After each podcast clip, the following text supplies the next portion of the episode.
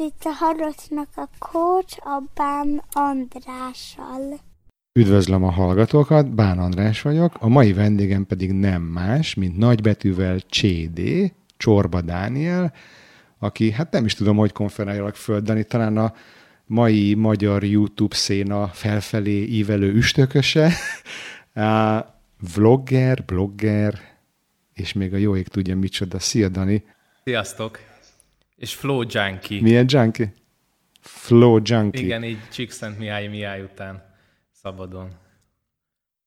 Uh, ezt így láttam így a, az, ön, a, az About Byte a, a YouTube csatornádon, aminek ugye a neve CD, hogy értékesítő, nörd és áramlatfüggő. Hogy kérlek, mesélj magadról, és mi ez az áramlatfüggés? Hát igazándiból, mint mindenki elkezdi kutatni azt, hogy mi az, ami egyáltalán mozgatja így, így a világban, mi az, ami motivál, és én amikor így mélyen, belemz, mélyen elkezdtem magamat elemezni, akkor rájöttem, hogy mindig az alkotás.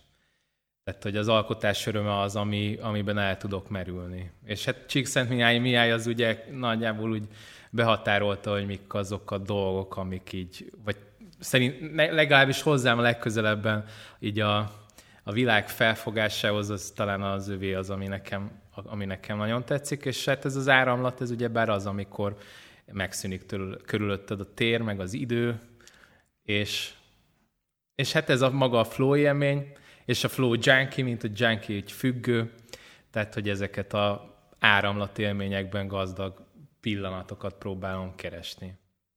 A magam ügye fogyott módja. Tök jó, most már, most, már így, most már így jobban értem. Az egyik dolog, ami miatt imádom csinálni a podcastot, az az, hogy teljes flowban vagyok, amikor utána ezt vágom, meg összerakom, meg, meg posztot írok hozzá, tehát hogy ez, ezt ismerem, ezt az érzést, és én is kedvelem, de így még nem definiáltam magam, hogy flow junkie, de szerintem ez egy pont jó kezdés ahhoz, a témához, amit ma veled szeretnék egy kicsit jobban átbeszélni, ami nem más, mint a manapság egyre inkább megfigyelhető globális járvány, amit úgy hívnak, hogy YouTuber burnout, hogy egyre több több milliós nézettségű csatorna vezetője ég ki, és vállalja föl ezt, ezt adásban, és, és, és tart szünetet, és hogy igazából ezt a témát szerettem volna veled ma körül járni. De mielőtt elindulunk, hogy azt meg tudnád mondani, hogy hány éves vagy? 36. És mikor volt az, amikor elkezdted magad így elemezni, vagy keresni azt, hogy, hogy mi a te lényeged? Hát mindig, mindig keresgéltem saját magamat, de talán amikor nagyobb fordulópont volt, az így, ami mondjuk ide vezetett, az egyik az ilyen 19-20, másik az mondjuk olyan, hát 28 környékén, 27, valahogy így lehetett. El, tudnál egy kicsit többet mesélni, hogy mi történt veled a, ezen a két évfordulón? Hát az egyik a, egy pánikbetegség volt a 19-20 év körül, amikor én úgy, én úgy fogalmaztam, hogy amikor ledobta az, az egómat a lelkem, és hát így elkezdtem magamat elemezni, hogy nagy valószínűséggel azért nem, tehát valami nincs rendben az életem környékén, és akkor kezdtem el rendbe pakolni magamat, illetve tenni azért, hogy boldog legyek, vagy, vagy egyáltalán azt, hogy mi, mit lehet tenni. Tehát egy, én inkább így, így lebegtem a, a dolgok fölött, és akkor a 26-27 éves korom környékén nem, nem emlékszem az a bajra. Egyébként vezettek egy titkos blogot, aminek senkinek nincsen hozzá, hozzáférése, na ott akkor kezdtem el azt a 26-27 év környékén vezetni, és akkor ott a, mindig így a, a fejlődési pontokat, hogy éppen akkor aktuálisan mik voltak a céljaim, stb., hogy ezeket hogyan valósítottam meg, ilyenekről, meg saját magamnak feljegyzések, meg ilyesmikről szól. Na, akkor volt az, hogy igazán talán a leg, tehát akkor értem el azt, hogy így tudatos szinten tudtam el, elmenni abba az irányba, amit, amit úgy kigondoltam, vagy egyáltalán el tudtam magamat kezdeni menedzselni, hogy, hogy akár az üzleti életben, vagy bármi másban. Tehát akkor vettem igazándiból a kezembe a sorsomat. Uh-huh. Fia, azt mondom, hogy azért 27 évesen kezedbe venni tudatosan a sorsodat, az szerintem egy eléggé érett dolog abban a korban, most így az átlaghoz képest, de az meg még koraibbnak tűnik, hogy 19-20 éves korodban már jelentkezett a pánikbetegség, hogy, hogy, hogy mi az, ami ezt kiváltotta? Mi volt ez nálad, vagy, vagy hogy jelentkezett nálad ez? Egyébként pont most gondoltam, hogy csinálok erről egy videót, de aztán, aztán elkezdtem fölvenni, de most csináljuk. Igen, most csináljuk. Az. Hát ez nem, az. én azt lehet, tehát egyrészt ö,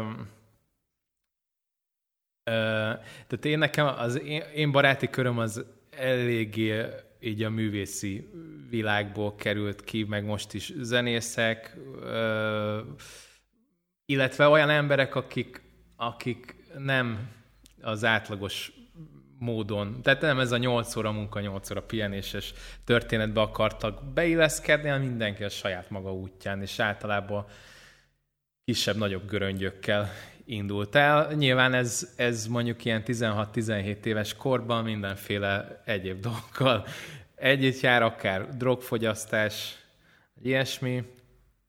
Hát és nyilván én is akkor tájt ezzel éltem. És azért mondjuk általában például a füvezés az egy eléggé passzív ember tud csinálni a, a delikvensből. Én azt gondolom, hogy ez a passzivitás volt elsőként, amit, amit én, én rosszul éltem meg. Legalábbis én ezt gondolom, vagy legalább én így tudtam kijönni. Tehát akkor láttam, hogy tehát eh, nem is volt előttem példa, hogy hogyan lehet mondjuk célokat kitűzni, nem is volt előttem olyan, hogy, hogy, hogy, hogy lehet célokat megvalósítani.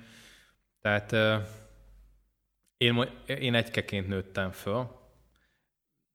Nagyjából 8-10 nővel körülöttem, tehát hogy így nem voltak férfi példaképek, akik megmutassák, hogy, hogy mondjuk adott. Nő is megmutathatná, csak mondjuk általában, nem tudom, talán én nem kerültem, vagy nem, erről nem volt szó. Nem is merült fel bennem, hogy egyáltalán van ilyen problémám, hogy, hogy céltalanság. Tehát nehéz ö, ö, megtalálni a, a problémát, hogyha nem is ismered a, a probléma körüli ö, fogalmakat. És akkor nyilván ez... De és amikor a... Igen?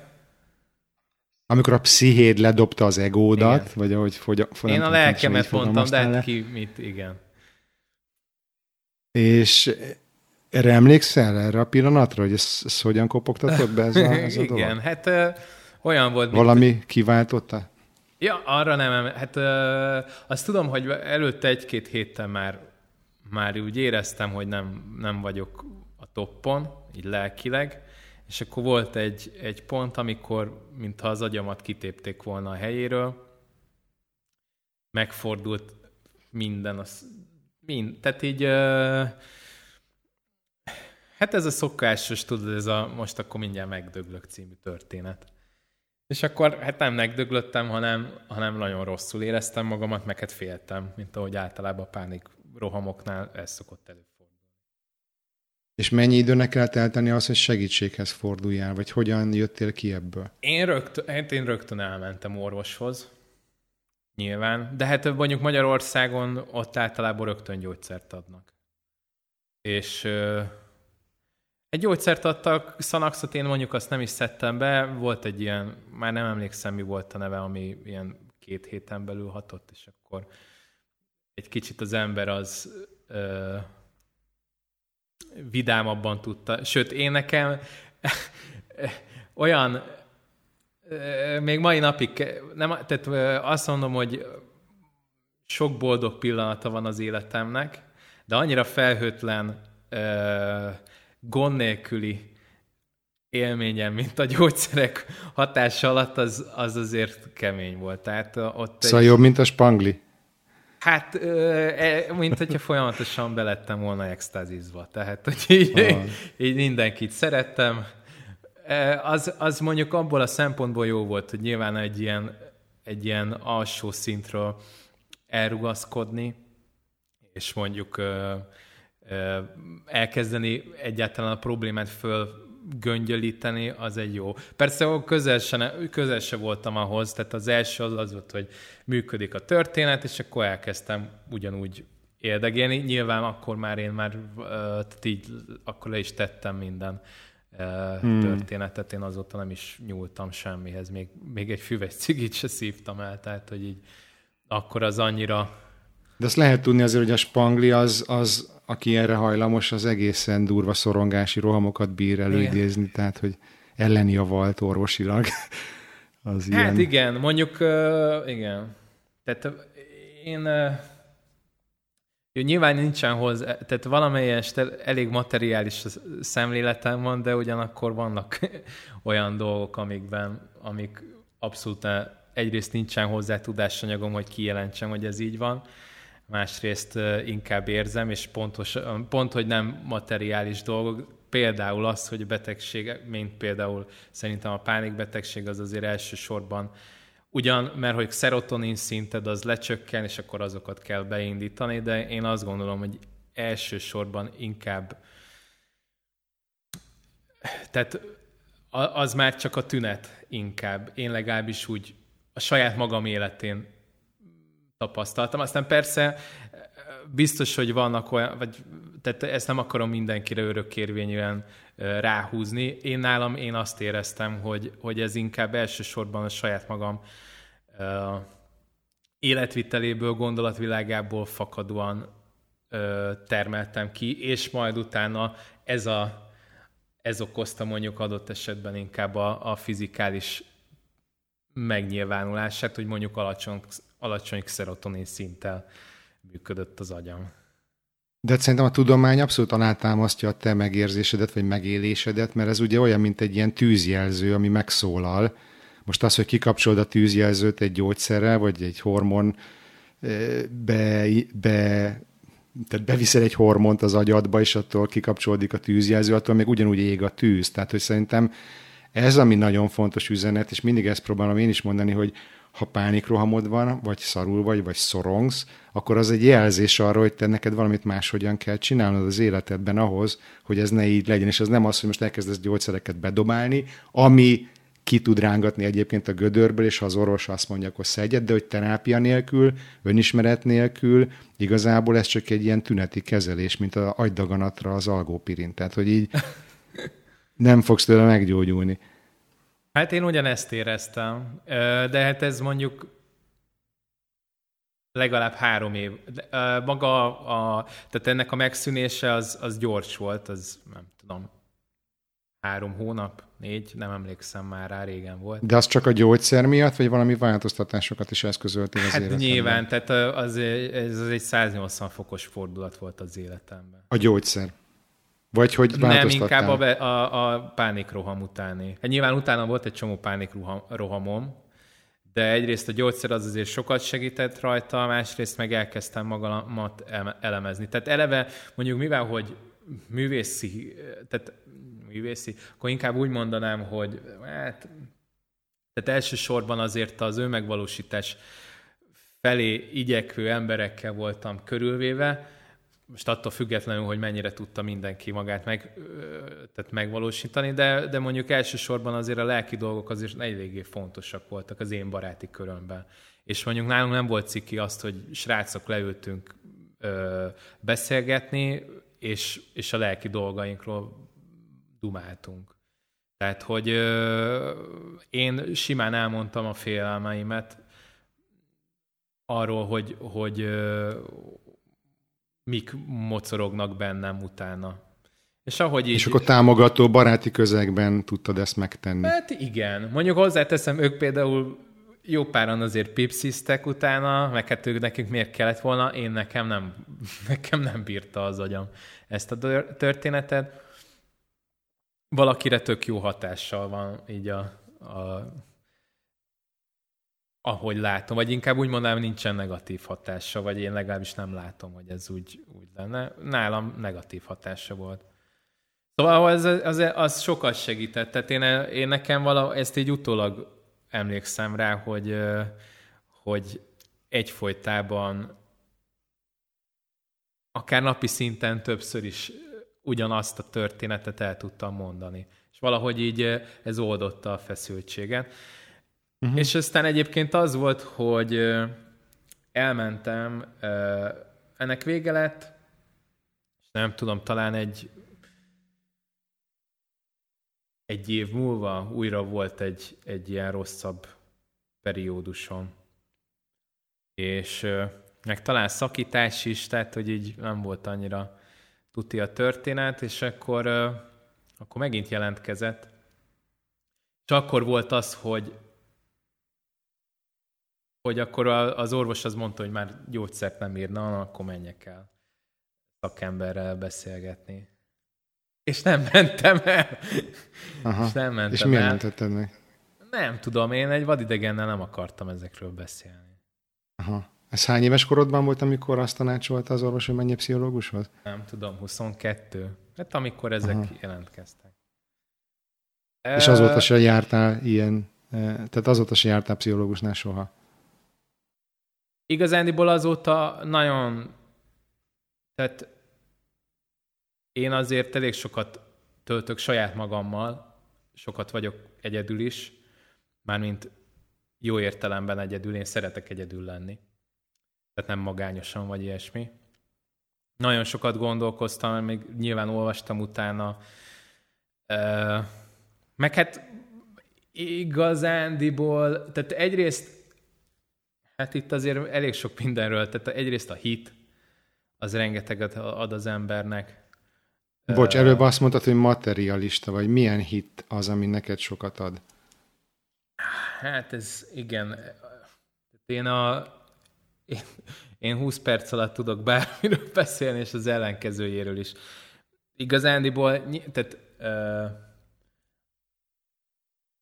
inkább úgy mondanám, hogy sok mindenben feltétel, feltét, feltétel nélkül nem hiszek. Viszont azt megérzem, hogy nem ennyi, ami itt körülöttünk van. Tehát, hogy abban hiszel, hogy van valami, ami nálunk nagyobb, igen. vagy rajtunk túlmutat. Igen. Hogy nem, egy, nem egyszerűen, nem tudom, csillagporok vagyunk. Tehát, hogy nem egy második hmm. generációs csillagnak a, a melléktermékeiből állt össze itt a körülöttünk lépő naprendszer, és akkor lettünk ez így, ami itt.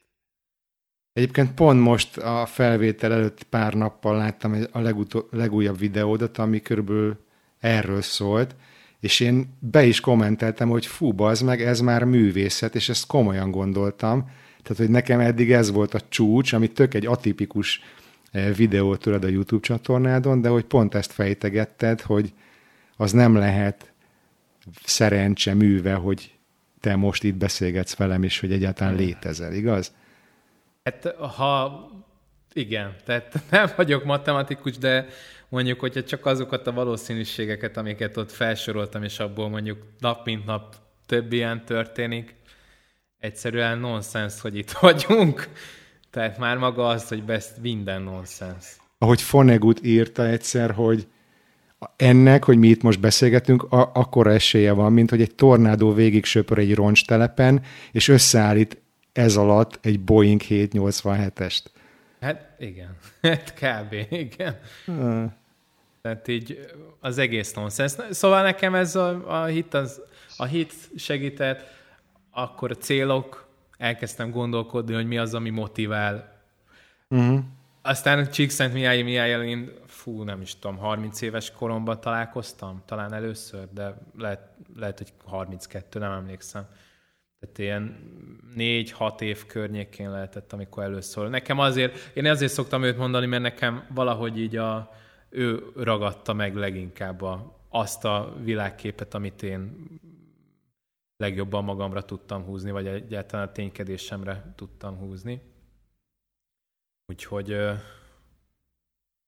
az, az, az segített sokat. Meg hát a megvalósítás, a tenni, tehát az, hogy, hogy elkezdtem tenni.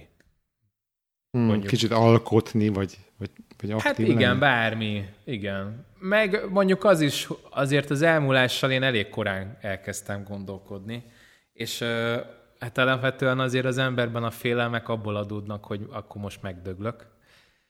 És akkor Neked most is ez lesz? volt, igaz? Tessék?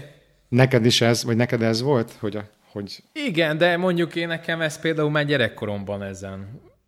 Nekem, nem tudom, én lehet, hogy érdekes gyerek voltam, de... Nálad korán, korán jött a midlife crisis, mert, mert, mert nekem 40 éves koromban volt az, hogy, hogy tudtam mindig, hallottam erről, hogy minden ember egyszer meghal. Hát ezt tudja mindenki, de hogy soha nem internalizáltam, soha nem volt az, hogy jó, de ez tényleg igaz, bazd meg. Tehát, hogy én most akkor 40 évesen döbbentem, hogy várjál, ez valóban igaz. Ez nem csak egy koncepció, hanem tényleg meg fogok halni, és akkor az a kérdés, hogy a hátralévő időmet hogyan használom.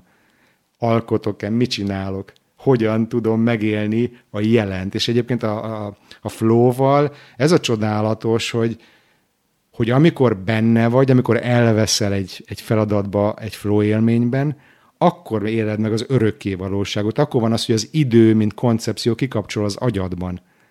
És igazából mi a halhatatlanság, ha nem az a pillanat? Ez szép volt. Ez szép. Mondom, a számlaszámot ide kell utáni.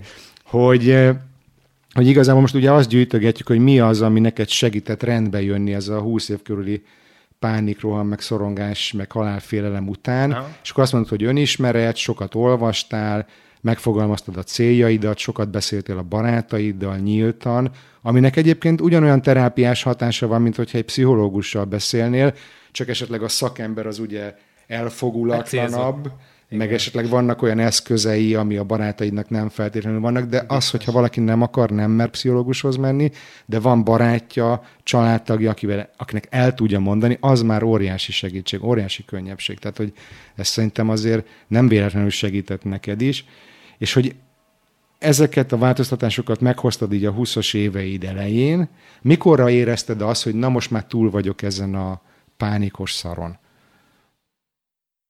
Jó, tehát nem. Hát, nem emlé- az a baj, hogy nem emlékszem rá. szerintem mióta feleségemmel együtt vagyok, biztos, hogy azóta nem volt. Ez nem tudom, tíz éve vagyunk együtt. Igen. De nyilván mondjuk e, ilyen stressz okozta dolgok, azok szoktak lenni, tudod, melkasan ülnek, stb. De hát mondjuk a melom az, az durva stresszes. Aki nem tudja, az, az, az most tudja meg, hogy ja, Dani igen, én, ingatlannal foglalkozik. vagyok, ingatlanokat értékesítek, és mondjuk uh, azt mondanám, hogy a becsületesebbik fajtával tett, aki tesz is a dolgokért, és mondjuk ebből adódóan, hogy én... Igen? Ez itt a reklám helye, igen. hogy kb. tíz éve vagy nekünk a családi ingatlanosunk? Igen. Nem? Igen. Családi és a család barátai, tehát most ez itt a reklám helye, Igen. ingatlan ügyben keresétek Danit. Igen. De például... Hogy mióta csinálod ezt egyébként? Mióta? Az inga... hát, ingatlan? Most már tizen... Fú, nem tudom, 12 éve? Mm-hmm. Ahogy így. Pont azért, egyébként azért kezdtem el vlogolni, meg blogolni is róla, mert mert kellett. Mondjuk az elején a blogolás, az írás az inkább az, hogy a, az újdonsült dolgokat kírjam magamból. Aztán például most már a vlognál inkább az van, hogy a, a monotonitást azt megtörjem, mert most már azért eléggé mert olyan túl sok újdonság nincsen benne. A melódban, és akkor így kihasználod ezeket a kis szabadidőket? Vagy, vagy, hogy, hogy azért láttam, hogy már mit tudom négy, három-négy éve is volt már egy-két ilyen kósza videód a YouTube csatornádon, mm. meg fönn voltál aktív nagyon a Tumblr-en, meg előtte nem tudom, volt saját blogod, Igen. de hogy úgy körülbelül egy éve volt ez, amikor így, így izomból beindult ez a, ez a mostani ah, YouTube csatorná? Kb. egy éve. Egy éve. Másfél. Mi motivált téged? Honnan jött ez a formátum? Én igazándiból, tehát megint csak az, hogy mindenféle dologban próbáltam ki magamat, és én például, hát jó, azt nem mondom, hogy olyan nagyon könnyen, de, de sokszor vagyok a komfortzónámon kívül, amit utána mindig megbánok, illetve már az elején is bánok, de valahogy ezek hoznak. Én stand voltam például párszor, léptem föl. És nekem például az nem tetszett.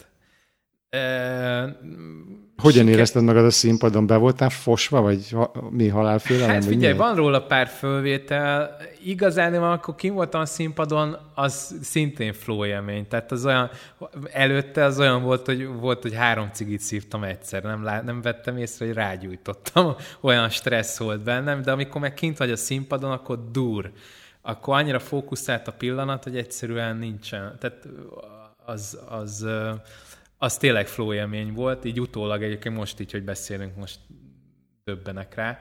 De viszont minden előtte, utána az annyira szar, mert utána az nem, de előtte az annyira stresszes volt nekem, hogy a, a mérleg nyelve az nem tudott pozitívba menni, és én inkább akkoriban egyébként zenéltem is pont, és akkor pont a, elkezdtünk már koncerteket, kisebbeket persze csinálni, meg ö, filmzenét, és akkor elkezdte, akkor, tehát, hogy két, egy seggel két lovat nem lehet megülni. Aztán egyiket se ültem meg, de, de akkor úgy éreztem, hogy ez a stand-up ez nem, nem az én sztorím. És viszont a videó az egyrészt uh, annyi, tehát uh, megközelítőleg azt a dolgot tudom átadni, amit át szeretnék adni. Tehát van esély hibázásra, mert akkor kivágom, újra fölveszem. És így egy olyan, olyan contentet gyártok, ami már majdnem olyan, mintha kint állnék egy színpadon, vagy beszélnék emberekhez, de ugyanakkor folyam, tehát megközelítőleg tökéletes dolgot lehet csinálni. Azt hozzáteszem, mondjuk azért nem lesz tökéletes, mert annyi időt meg nem nyomok bele.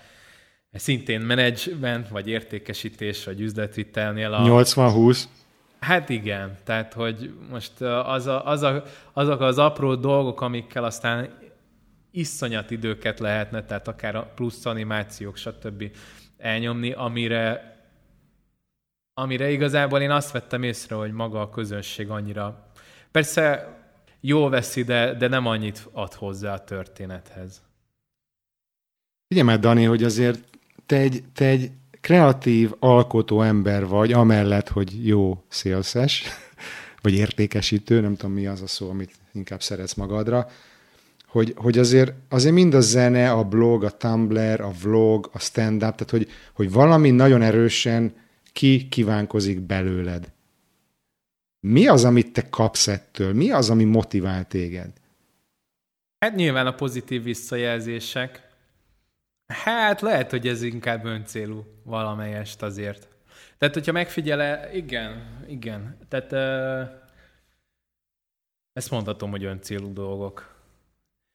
Nyilván a visszajelzések biztos, hogy sokat adnak. Én ezen például látod, nem, ilyen mélyen nem gondolkoztam el benne, mert az, az ne, annyi nekem elég volt, hogy jó. Tehát, hogy jól érzem hogy jó magam érzés. benne, és szeretem csinálni. Aztán tehát most amikor benne vagy a jóban, akkor nem fogsz elkezdeni azon filozni, nekem miért ennyire kurva jó? Tehát most így leülök, ez, ez így idáig nem jutottam el, mert nem, tehát mondjuk lehet, hogy ha nem lenne jó, akkor elkezdenék rajta filozni, hogy most miért nem jó, de én ezekkel nem gondolkoztam. Vagy valószínűséggel egyrészt adni jó, tehát ö, valamilyen gondolatot átadni úgy, amit még esetleg senki, de, de hát van egy csomó öncélú dolgom. Amit azért megpróbálok egyébként leszorítani, hogy már azért annyira ne legyen öncélú, mert akkor megint csak akkor nagyjából a videó se kellene, mert akkor itt a négy fal között el tudnék magamnak beszélgetni. És re- Eltologatni a matchboxokat? Hát igen. Mennyi idődet vesz igénybe most ez a vlogolás így, így átlagba? Hát én ez változó igazániból. Inkább úgy mondanám, hogy hogy néz ki az, az életem. Én egy, tehát nekem mindig pörög az agyam valamin, és mindig valamit alkotok. Tehát nekem egyszerre van, hasra ütök, de 30-40 projekt biztos, hogy van a fejemben. És akkor mindig valamit hozzáírok. Vagy ha éppen flow, flow élményem van egy gondolattól, lásd mondjuk a pont azt a videót, ami amit te is láttál, azt megírtam egy óra alatt, mert nyilván azt nem kút fejből mondtam fel, és nem tudom, egy öt óra volt azt a részt megcsinálni, mert hát videó anyagot kellett hozzá szereznem. Bocs, nekem annyira tetszett, mondjuk már be a címét, majd be is linkelem. Várjál, ja, ja, ja, ja, várjál, itt vagyok videóz. Nekem sosem volt szerencsém. Ja, igen, ez, igen. Keressétek meg a Youtube-on, zseniális, 7 perc 24, nekem sosem volt szerencsém, és motivációs vlog. Igen, odaírtam, mert á, nem biztos, hogy túl sokat. Azért próbálok itt is értéket, értékesítést, tehát mi az, ami egyáltalán bevonzó, hogy klikkeljenek rá. Azért gondoltam, odaírom, hogy motivációs vlog, hogy ez nem egy sirámot kell végighallgatniuk. Az van, hogy én, én csinálom most már egy, hát még nincs egy éve, de azért már most már a 25. adásnál tartok a, a podcasttal, és az én témám az nem annyira szórakoztató, ugye ez a, ez a kiégés, meg újrakezdés, meg, meg stresszkezelés, meg, meg változás, és azért, azért az nyilvánvalóan játszik, látszik, hogy mondjuk eh, azok a komolyabb, elgondolkoztatóbb témák azért nem fognak annyi eh, klikket, meg hallgatást, meg nézét, view-t hozni, mint mondjuk valami, nem tudom, kutyás, macskás, vicces, aranyos videó, és hogy azért így nézegettem nálad a, a te csatornádon a nézettségi adatokat, és például ezzel nekem sose volt szerencsém, ez, ez, ez még egyelőre ezer alatt van, remélem most az adás után fölkúszik, de hogy a többihez hozzáhasonlítva ez nem annyira hallgat, vagy nézett, mint a többi. Hogy, hogy nincs ilyen érzésed néha, hogy a túl komoly téma az így elriasztja az embereket? Hát, hogyha megnézed az én csatornámon, tehát nekem az egyik ez volt a másik motiváció, hogy elkezdjek vlogolni, tehát videózni, mert hogy a, a blogomon hát azért koncentráltan ingatlanozásról volt szó. És hát azért úgy nagyjából, amit lehetett, már megírtam róla. Van, nem tudom, 150-200 blogbejegyzés. Nyilván lehetne még, de már nem érdekel az a része. Néha, ha, ha, ha van egy jó felvetés, egy jó kérdés, akkor szoktam még, még egy-egy cikket írni, de az, az például egyáltalán nem szoktam már írni. És a vlognál az az volt az első, hogy, hogy valamelyest magam csináljam. Tehát például tehát magamnak csináljam. Tehát van egy csomó történelmi dolog, ami azt se nézték például sokan. Bocs, egyébként milyen sűrűn nézed a forgalmi adatokat?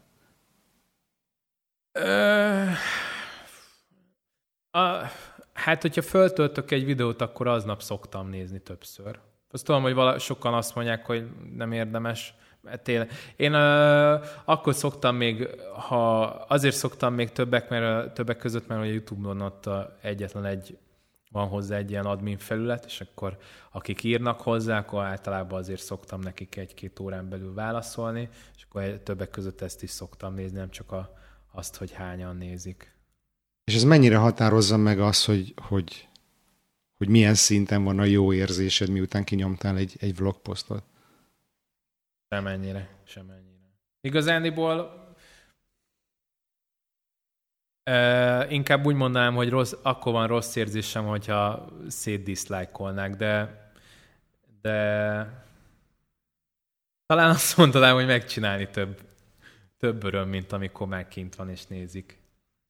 Hmm. Ez az, tehát ez vicces, mert mondjuk itt most már lassan az 5000-et elérem, ez általában ilyen exponenciális történet, azért elég sokat néztem meg, hát milyen, hogy azért kapaszkodók kellenek az embernek, egyrészt ilyen, hogy hol tartok, és ahhoz, hogy lásd, hogy hol tartok, azért a másoknak a felemelkedését is meg kell nézni. És, és azt láttam, hogy mindenhol vannak ilyen uh, robbanó pont, pontok. Általában egy nagyon uh, nézett videót az, ami elindítja aztán a YouTube csatornájuknak a felívelését. Persze kivéve akkor, hogyha már előtte ismert ember, mert akkor igazából az ismertségével bevonza a izéket. Tehát én, engem meg a kutya nem ismer, vagy hát maximum a blogomról, de hát én nem vagyok semmilyen híres ember, tehát én a bloggerkedéssel váltam blogger, bloggeré. És a, azt lát, nem tudom már mire akartam kiukadni. Hát, hogy a forgalmi adatok, meg hogy Ja, hogy mennyire 5000 nézem. Na, szóval, hogy ennyire szoktam. Subscriberbe, hogy, hogy annyian követnek most, és hogy ez egy ilyen robbanópont, vagy fordulópont? Nem, az azt akartam mondani, hogy, hogy, hogy annak ellenére, hogy mondjuk 5000 feliratkozó, meg 11 ezer másik Facebook követő van, ez az ember nem érzékeli, tehát nem úgy jön le a, a legalábbis nekem. Lehet, hogy másoknak ez olyan dolog, de én nekem nem az jön le, hogy tehát nem érzékeled azt, hogy ezt most, öte, mint hogyha egy 5000-es nézőközönség, hanem nem tudom, mintha egy családi vetítést csinálnál nekem legbelül olyan szintű. Van, volt már olyan, hogy megismertek az utcán, vagy odajöttek hozzá? Hogy te vagy a- Volt többször is. Egy hónapja, vagy ké, másfél hónapja volt, a, ö, majdnem félmillióan nézték meg összesen a csatornámat egy hónap alatt. Jött egy, volt egy olyan videó, amit, amit majdnem 300 ezeren néztek meg. Az a Kádár, Kádár kocka? Nem, nem, nem, ez egy 8 négyzetméteres kégli volt. Aha. És akkor azt láttam, hogy amikor metrón felszálltam, akkor többször így, na tudod, ez a ki a tököm ez az ember, így néznek rám, de van, volt olyan például fogorvosomhoz mentem 9. kerületbe, és akkor jöttem a liftben, a csaj mondta, hogy te vagy az a izé, igen, mondom, igen. Beültem ott a kávinon, ettem a pasztapontban egy kis tésztát, akkor ott kérdeztem egyik srácot, hogy leülhetek melléd, ne vicceljél már, hát te ke-" és akkor mondta, hogy nézi a izémet. Azok, na ez, na hogyha ez, ez jó. Az kommentek is jók, tehát azok is nyilván pozitívak, de azért ezek a szemtől szembeni visszajelzések, ezek az igazán jók. Mennyire húz le, amikor szaroznak? Sűrűn előfordul az? Hát szerencsére nekem, nekem nagyon. Én egyrészt, hogyha valaki, tehát, ha valaki csak azért szarozik, hogy szarozzon, tehát semmi építő jellegű nincsen benne, mert a szarozás is lehet valamelyest konstruktív. Ha abszolút destruktív történet, én, én tiltom rögtön. Néha még annyit szoktam, hogyha én nagyon anyázik, akkor még beírok gyorsan, hogy notificationbe kimenjen, hogy a kurva anyádat neked is, és aztán utána letiltom, és kitörlöm a kommentjét, csak hogy úgy érezze a törődést, hogy, hogy ezek a belső feszültségek nem maradjanak már bennem. De én, én, nem, én ezeket már szerencsére a blogolások idején én ezeket nagyon gyorsan megtanultam. Én nem szoktam vitába szállni. Olyanok, akiknek érdemi megjegyzése van, és fikázás, azt vagy meg is fogadom, most nem tudnék ilyet mondani, de én nem vagyok ilyen izé, hogy mindenható, és mindent én tudok. De, de aki, aki pont most egyébként egy két napja volt egy ilyen kevésbé asszertív történet, és hát ott is ott is rögtön tiltottam a dolgot, inkább nem foglalkoztam vele. Hmm. Mondjuk azért a te témáid nem annyira hergelik föl a, a troll hadsereget, mert, mert hogy úgy mondjam, ártalmatlan témák, vagy nem arról beszélsz, hogy napi politika nagyon, vagy hogy nem tudom. Hát figyelj, itt igen. Kivándorlás, bevándorlás. Ja, hát a blogom, egyébként ez sem teljesen így van, de egyrészt a blogomnál ott, mivel hogy szakmai kontenteket írtam, ott azért, mivel hogy mindenki mindenhez ért, ezért az például elég sokszor tudott volna. De mivel hogy értékesíteni meg tudok, és tudom, hogy mondjuk van egy olyan, hogy kifogások, meg az, hogy nem, ezeket általában előre kezelem, tehát tudom azt, hogy mondjuk magával a cikkemmel kapcsolatban milyen ellenvetések lesznek, és azokat már eleve a cikkemben megírom. És akkor nem lesz, nem fog följönni. És on, ott onnantól kezdve meg általában már tényleg csak azok, akik, akik csak bele akarnak kötni, azok, hmm. azok írnak. Egyébként, amit akartam mondani, hogy olyasmit tervezek mindenképpen, hogy a pol- két vlog, ami szerintem egy kicsit úgy más ö, betületét fogja megmutatni, vagy amit én látok, nyilván mindenki a saját maga munkájából indul ki, vagy az életéből. Én az egyik az értékesítő félistenek című lesz, az, az arról szól, hogy, hogy gyakorlatilag mindent most már a marketing ural, és azt, hogy, az eladás, a sales. És ebből adódik az, hogy ennyi, ennyi hogy a hülyesség korát éljük. Tehát, hogy, hogy akár hogyha megnézed például választásoknál, ott is mondjuk olyan ö, vásárlókra lőnek, mert a szavazók mások, most már bit vásárlók, akik, akik mondjuk például eddig nem lehetett nekik eladni, nem jártak, azokat el lehetett most kezdeni mozgósítani. És ott is, hogy milyen technikákkal csinálják. Na mindegy, szóval egyrészt ezekről szeretnék, ez a politika vonaláról, meg arról, hogy gyakorlatilag most már tényleg csak az ö, tud érvényesülni, akinek, aki valamelyest el tudja magát adni. Nyilván vannak a kapcsolati tőkék is, meg azokat is ki lehet használni, de, de azért szerintem ez a finesz ez mindenképpen kell hozzá. Volt-e már olyan, hogy szorongtál azon, hogy nem lesz content a vlogodra? Most amiket elmondasz az alapján, kitalálom, hogy nem lesz a válasz, hogy egy négy ADHD-s kreatív lakik a fejedbe, de hogy volt-e már olyan, hogy szorongtál azon nem lesz új tartalom? Ö, nem, és ez pont azért is, mert én nekem, tehát megpróbálom azért hetente, de én mindig össze-vissza töltök föl videókat. Tehát ö, nincsen olyan, van, volt olyan, amikor heti hármat töltöttem föl, aztán volt utána olyan, hogy két hétig semmit, tehát hogy így ezért hmm. nem. De egyébként meg van egy Excel táblám kb. 200 vlog ötlettel, amiket mindig jön a azokat fölírok, aztán persze fele az mindig hülyesség, így két hét után, hogy ezt biztos nem nézné meg senki, meg igazából energiát se nyomnék bele, de vannak, van egy csomó. Dani, van-e olyan szám, ami alatti nézettségnél abba hagynád?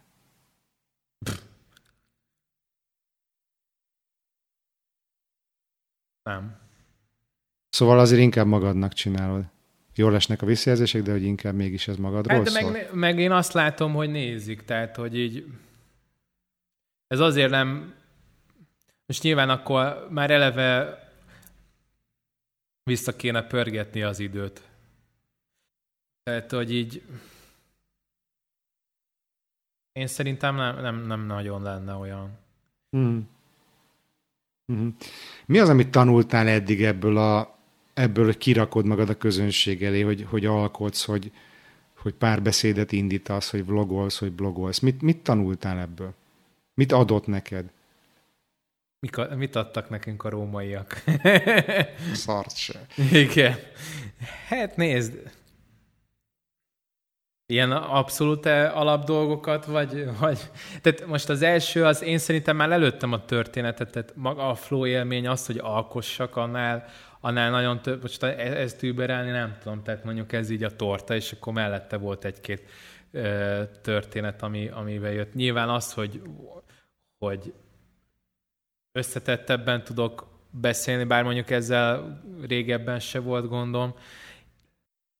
Mit javasolnál annak, aki most akar blogot, vlogot, akármit indítani? Egy, egyrészt az egyik, hogy én full szemellenzővel megyek. Tehát ami most, igazán valami, ami most a Youtube-on megy, és, és trendi, azt én pont nem csinálom. Tehát, hogy így olyan, tehát kb. az egész egy jackass vált.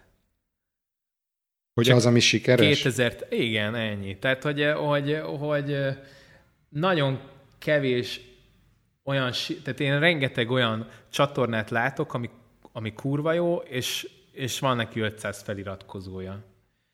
És, és rengeteg olyan Vagy podcastot. és másrészt a Tumblr-nél is ezt láttam egyébként pont, hogy van egy belterjes közösség, aminek én akkor se volt, a Tumblr-en belül se vagyok tagja, aki mindenkiről mindenkit tud, meg valaki ke, ö, tehát, hogy párkapcsolatot, vagy bármilyen kapcsolatot létesítettek egymással, tehát, hogy van egy ilyen 100-200 fős mag, akik egyáltalán tudják, hogy ki, a, ki kicsoda. Én egyébként Tumblr-en rajtad kívül, meg még egy srácon kívül nagyon nem is találkoztam senkivel. És ugyanez van a YouTube-nál is, hogy ott is azért egyébként hozzáteszem Barabás Albert Rásztó pont erről beszél, hogy, a, hogy az ilyen körök azok hogyan tudják felhúzni utána a nulláról az embereket, tehát meg hogy mennyire belterjes és nehezen lehet utána bekerülni. Tehát ott is a Tumblrbe egy idő után már az a hír, vagy a YouTube-on az a hír, hogy az egyik YouTube-os mit csinált a másik YouTube-ossal.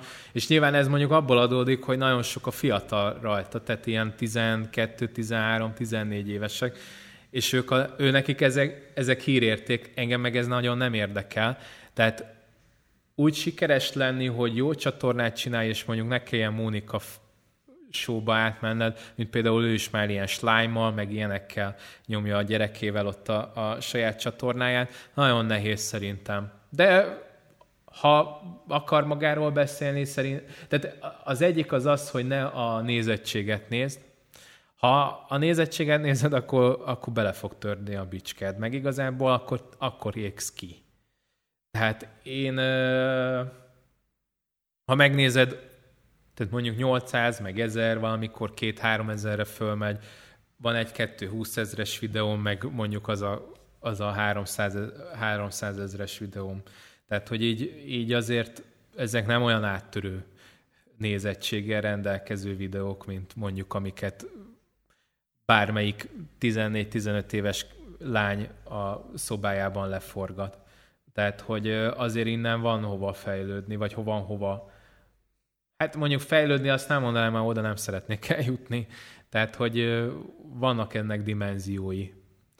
Hogyha van mondani valód, és el szeretnéd mondani, és mondjuk neked elég az, hogy, hogy az a pár ember, vagy pár száz, pár ezer, az meghallgassa, akkor, akkor az, az, az tök, és elégedett leszel, az, a, az, az tök jó. De, de szerintem ilyen 100-200 ezeres követőbázist már úgy nehéz összehozni, hogy, hogy maga az érték is, vagy legalábbis a, hát ez is hülyesség, mert nyilván az is érték, amit a többiek csinálnak, csak akkor úgy mondanám, hogy ez a klasszikus értékeket valamelyest képviselje. Most nem azt mondom, hogy az én csatornám olyan kurvára értékes, de mondjuk megpróbálok úgy. Én vagyok az M1 a Youtube-on kb. Tehát, hogy még hmm. így is, hogy viszonylag fiatal vagyok, így is én ott egy fasz vagyok igazándiból. Már. Hmm. Érdekes, érdekes hogy, hogy ugye most, most ugye az a menő mondjuk a tizenévesek körében, jól tudom, hogy influencerek akarnak lenni, meg vloggerek, meg nem tudom, Instagram császárnők, meg császárok. És, és, és hogy igazából ez, ez egy nagyon érdekes téma, amiben most vagyunk, és, és kutatom én is, mert hogy benne vagyok így idézőjelbe a tartalomgyártásba, de hogy, hogy amit hallok tőled, meg mással, akivel beszélgettem, és, és szintén benne van, amit hallok tőled, meg mástól is, az az, hogy, hogy a belső mérő számaidat kell neked meghatározni. És hogy, hogy nem tudom, ez mennyire önvédelem, vagy mennyire savanyú a szőlő, de hogy én is azt próbálom, hogy mivel komolyabb témával foglalkozom, nem számítok arra, hogy ezt három millióan fogják hallgatni napi szinten, és alig várják a következő epizódot, hogy mikor hallgathatnak meg egy, egy még egy pánikrohamtól szenvedő ember, de hogy, de hogy az, akinek viszont problémája van, az, aki viszont ebben benne van, és meghallgatja, vagy megnézi a te vlogodat, és ettől kap egy értéket, és tud kapcsolódni, és azt érzi, hogy nincs egyedül. Tehát, hogyha ez a fajta valódi kapcsolódás megvan, akkor én azt gondolom, hogy az egy értékteremtés, hogy az valami, ami, ami mint visszajelzés jól esik, hogy kapsz egy, egy olyan e-mailt, vagy egy kommentet, amikor azt látod, hogy ez most tényleg valakit megérintett. És hogy szerintem sokkal ér, érdekesebb, értékesebb erre fókuszálni, mint a puszta számokra.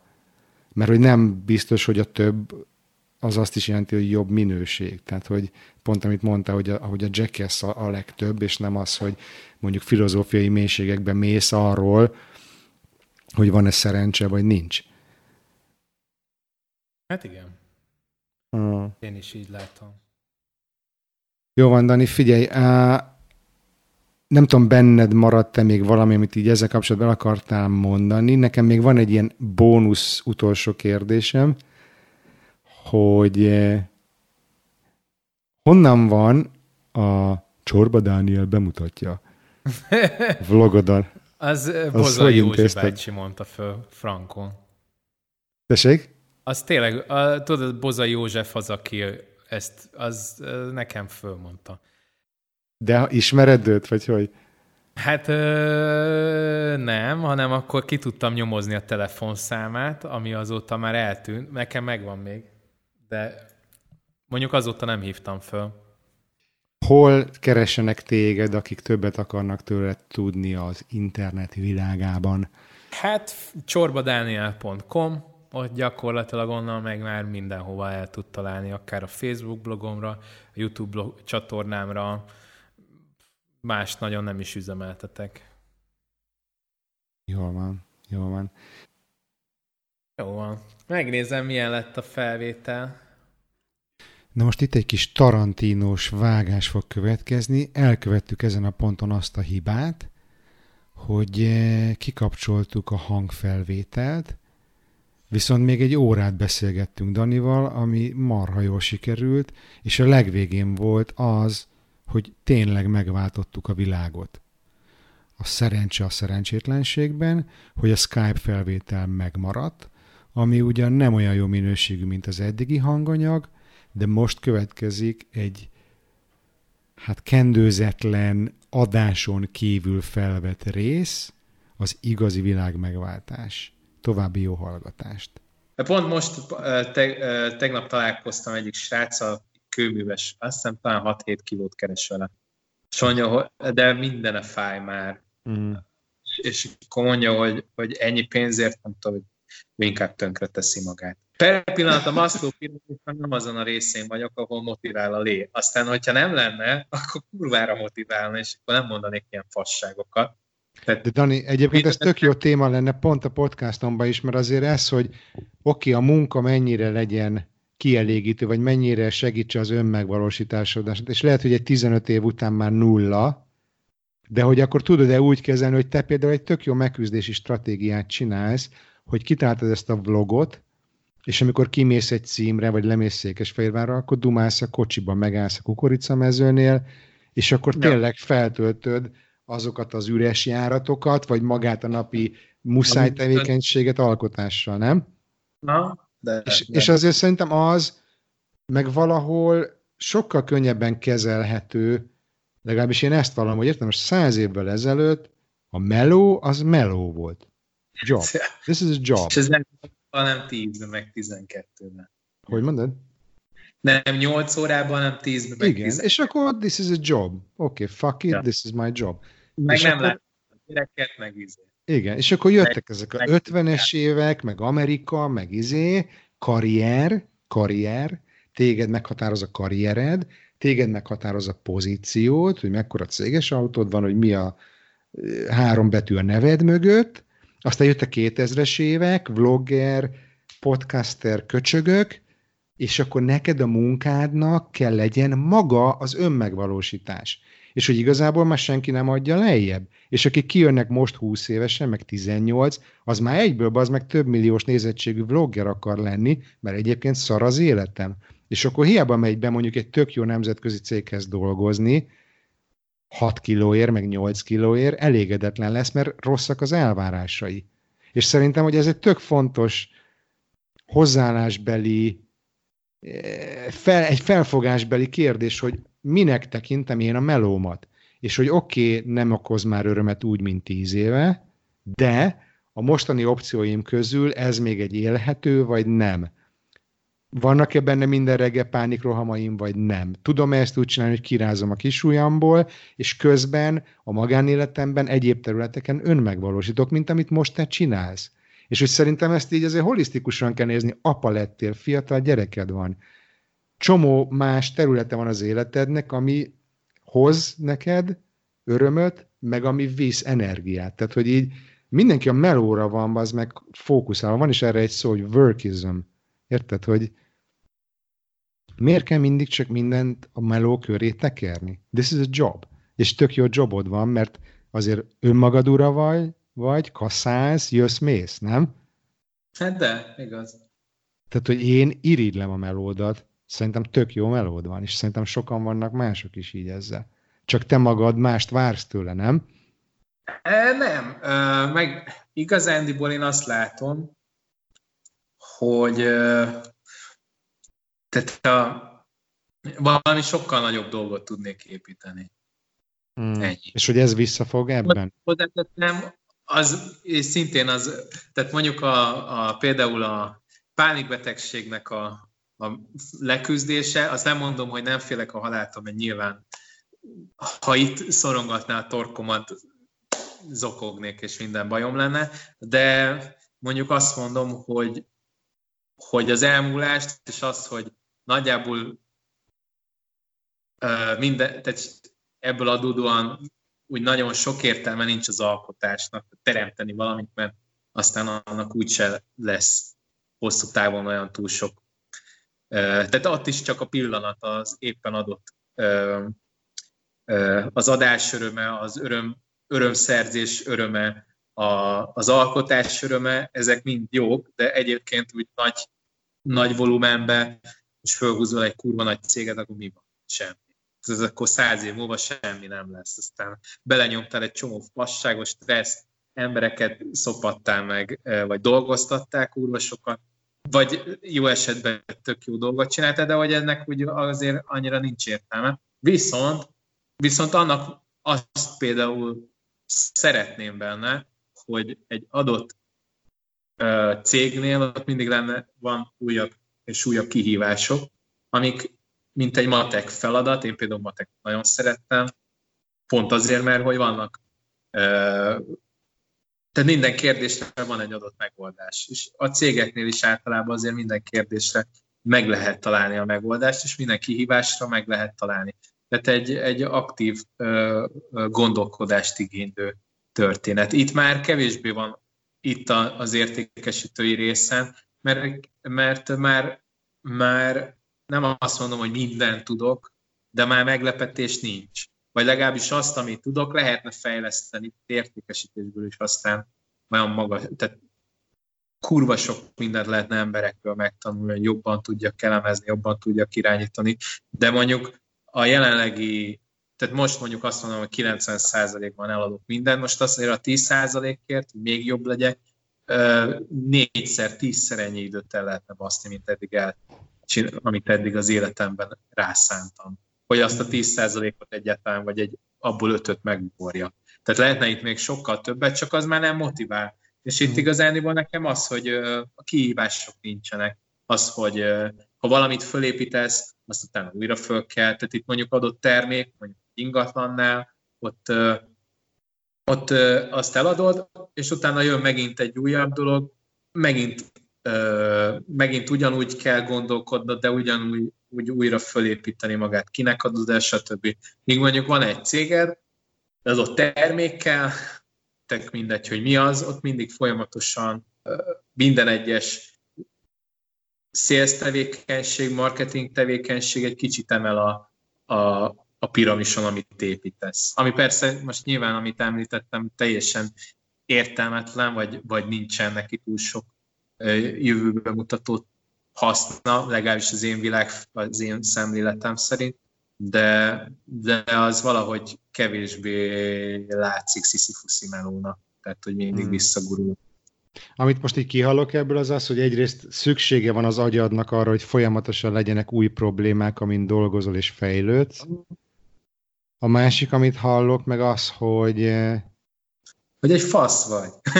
nem, nem, most egy kicsit ilyen izé blackouton van, mert, mert a vércukor szinten már kezd kritikusan leásni, csak az, hogy, eh, hogy még így az elején megvan. Az elején, amit mondtál, volt egy kulcs szó, hogy maga a pillanat, pont az a flow, pont az a pillanat, az az örökké valóság, az a lényeg, nem az, hogy mit építesz. És a harmadik, ami meg eszembe jut, hogy figyelj, te kicsit, én, én most ebbe utazom, és, és emiatt volt is egy ideig lelkismert furdalásom, de ez egyre jobban csökken, hogy én átmentem egy élményen, egy kiégésen, egy életközepi válságon, egy terápián, én átmentem valami nehézségen, és én kijöttem a másik oldalán ennek, mint egy új ember, vagy egy más ember. És én annyi mindent tanultam ez alatt, hogy engem most az motivál, hogy amit én alkotok, azt gondolom, hogy az az, hogy én megosztom ezt a tudást, amit én felhalmoztam ezen az úton és kapcsolódok olyan emberekkel, akik ugyanezen az úton máshol tartanak, vagy ugyanott tartanak.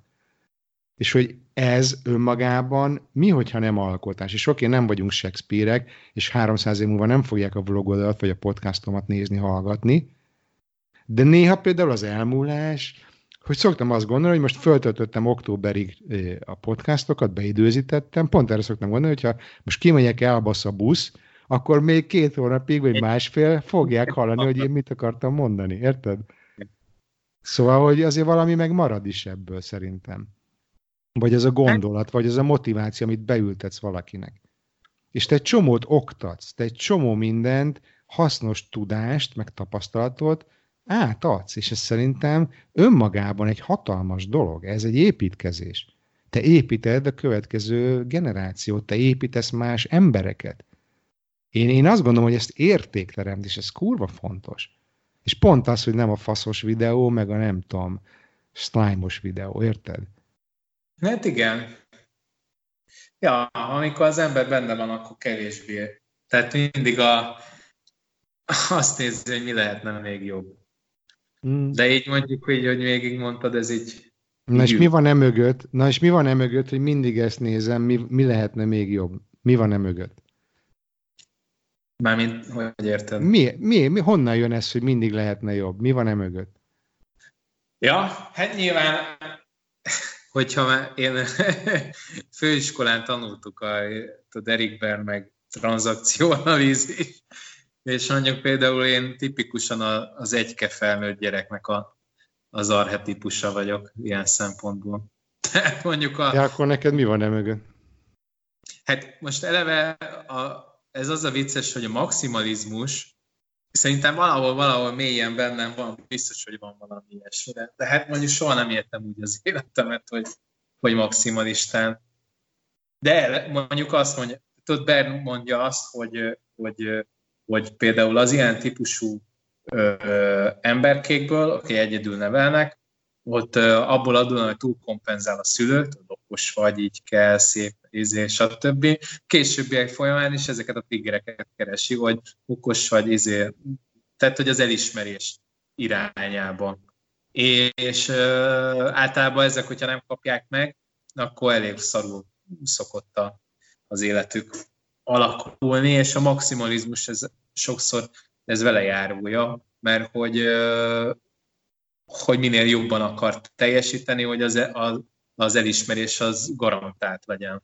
Na de akkor ez nem vissza, visszavezethető gyerekkorba, hogy mondjuk te voltál az egyetlen gyerek, aki mondjuk az egyedülálló anyukádat azt tette boldogá, ha te nem tudom mi vagy, vagy milyen vagy, Na, és de. gyerekként azt ugye internalizálod, hogy az meg nekem a felelősségem az, hogy anyám jól érezze magát, mert a gyerekek mindent magukra vesznek. Ha anyám szarul érzi magát, akkor biztos én nem elég jó vagyok. Ja. És van ez a nem elég jó vagyok, ami olyan szinten be van karcolva az a nyákba, az alaplapba, hogy ebből jön az, hogy nem vagyok elég jó, nem csinálok eleget, ne, ne, ne, ne, ne, ne, ne. És hogy pont szerintem ez a művészet, és ez már a midlife crisis-on túl, 40 fölött je, yeah, vagy kinek mikor jön, de hogy pont ez a művészet, hogy, hogy föladni, hogy fölrakni a kezemet, és hogy fölrakni a fehér zászlót, hogy az meg én nem tudok tökéletes lenni, nem tudom a maximumot elérni, nem is akarom. Érted? Hogy megtalálni mi az, hogy elég. Hogy mi az, ami nekem elég jó. Hol vagyok én elég jó szülő? Hol vagyok én elég jó youtuber, elég jó podcaster? Mi az, ami nekem elég? Mi az, ami nekem elég lóvé, cégméret, stb. Érted? És azt mondani, hogy oké, okay, ez az elég. Köszi. És ott megállni. És hogy szerintem ez nagyon nehéz.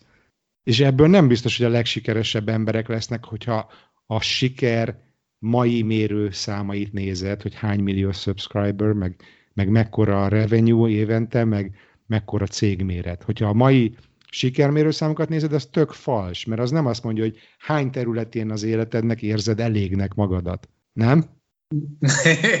Na, egy jó mondat van az elején, a többi igazából pont a nyugati ember sikere című dologról szól az egész, de pont azért, hogy definiálni tudja a Pali azt, hogy mit nevezünk sikernek, ő is azt mondja, hogy most az egyéni célokat és a belső sikereket, azokat különítsük el, és akkor beszéljünk az, arról, amit ő, mint hálózatkutató, tud sikerként definiálni, ami a hálózatnak, a tömegnek, a közegnek is siker. És az emberek azok nagy részt ezeket a fasságok, akár én is, ezt hajtjuk, hogy a hálózaton belül sikereket érjen. Holott ez kurvára köszönő viszonyban nincsen a belső sikerrel, azzal, hogy mondjuk, amíg most én például el fogok menni most üzletet kötni, addig lehetnék a gyerekemmel, és százszor több flow élményt, vagy örömet, vagy boldogságot, szerotonint, vagy fasz tudja mit, tudna neked generálni azzal, hogy, hogy vele vagy, ahelyett, hogy a, a cash vagy bármit vajtsál. És hogy ahogy szokták mondani, nem sikeresebb, hanem boldogabb emberekre lenne szükség. Szerintem a siker az kurvára nincsen köszönő viszonyba se magával a boldogsággal. Uh-huh. És, és ahogy például, nem is tudom, pont a izének volt a, a Csíkszentmihálynak a, a, a, a könyvének a legelején volt a, a, ez a kutatás, hogy, hogy Amerikában a, a, keres, a keresetnek a görbéje az így megy föl, a, a izé meg, a, a boldogság az meg így. Tehát, hogy 60 ezer, év, évi 60 ezer dollárnál nem növekszik tovább a boldogság szint a, a pénze. Meg az, hogy, hogy mit van, hanem azt kéne igazából. És én nekem egyébként most már midlife crisis, meg izé, én nekem, nekem elsőként ez volt az, hogy, hogy hogy a faszba tudok annak körülni, ha amin van, és mondjuk megelégedni ezzel. És kurvára nem így van, mert nyilván akkor nem hajtanám a lét, meg akkor lehet, hogy nem tudom, fát vágnék egy erdő szélén, és ott érdekelnék hármasban a családommal, de, de hogy, hogy mondjuk az lenne szerintem az életnek a vége, hogy amíg megdög lesz, addigra mondjuk bármi, amit van, annak tud örülni maximálisan. Ezt Tehát, nagyon van... szépen mondod, nem tudom, hol olvastam, hogy a boldogság nem az, hogy mindened megvan, hanem hogy a boldogság az az, hogy nem hiányzik semmi. Nem. Az ugyanaz, amit te mondasz. Aha. Szerintem. De, az, az.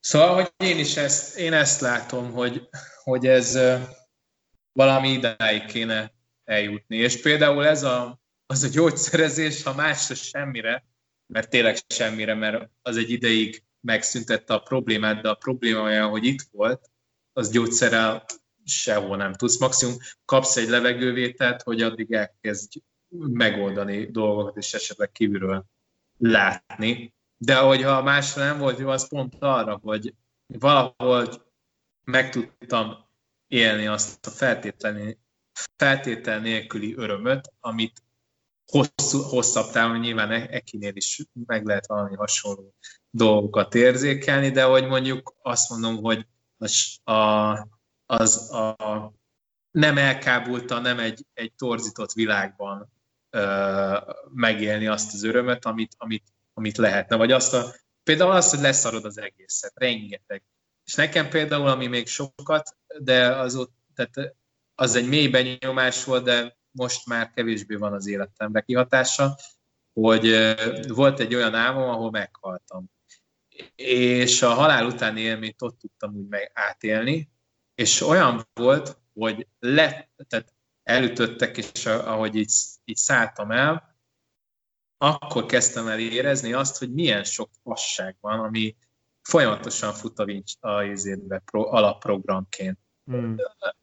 Stressz, miért csináltam azt 40 évvel ezelőtt, iszonyat, tehát ilyen 40-50-100 ilyen fasság itt van végig benned, amit most is például felszabadultnak érzed magad, vagy érzem magam, és akkor amikor lejön rólad, ott hirtelen, mert így leszakad minden, mert értelmét vesz minden, ami, ami addig értelme volt, hirtelen egy ilyen, egy ilyen lebegésszerű élmény, és amíg, amíg mondjuk egy nyomasztó dolog volt az, hogy az örök élet, vagy az, hogy, hogy lebegsz az meg a semmibe, ott van a fény körülött is. Ah, Isten ott van körülött, ez egy szar dolog, mert mondjuk egy ezer évig el tudnám tölteni mondjuk az időt, hogy különböző dolgokat kitalálok, de mondjuk a következő egy millió évben már lehet, hogy egy kicsit úgy vonatkoznék. De ott például azt a felhőtlen, szóval azt az állapotot tudtam úgy valahogy akkor per pillanat úgy átélni, ami azt mondtam, hogy úgy az időtlenség nem lenne zavaró.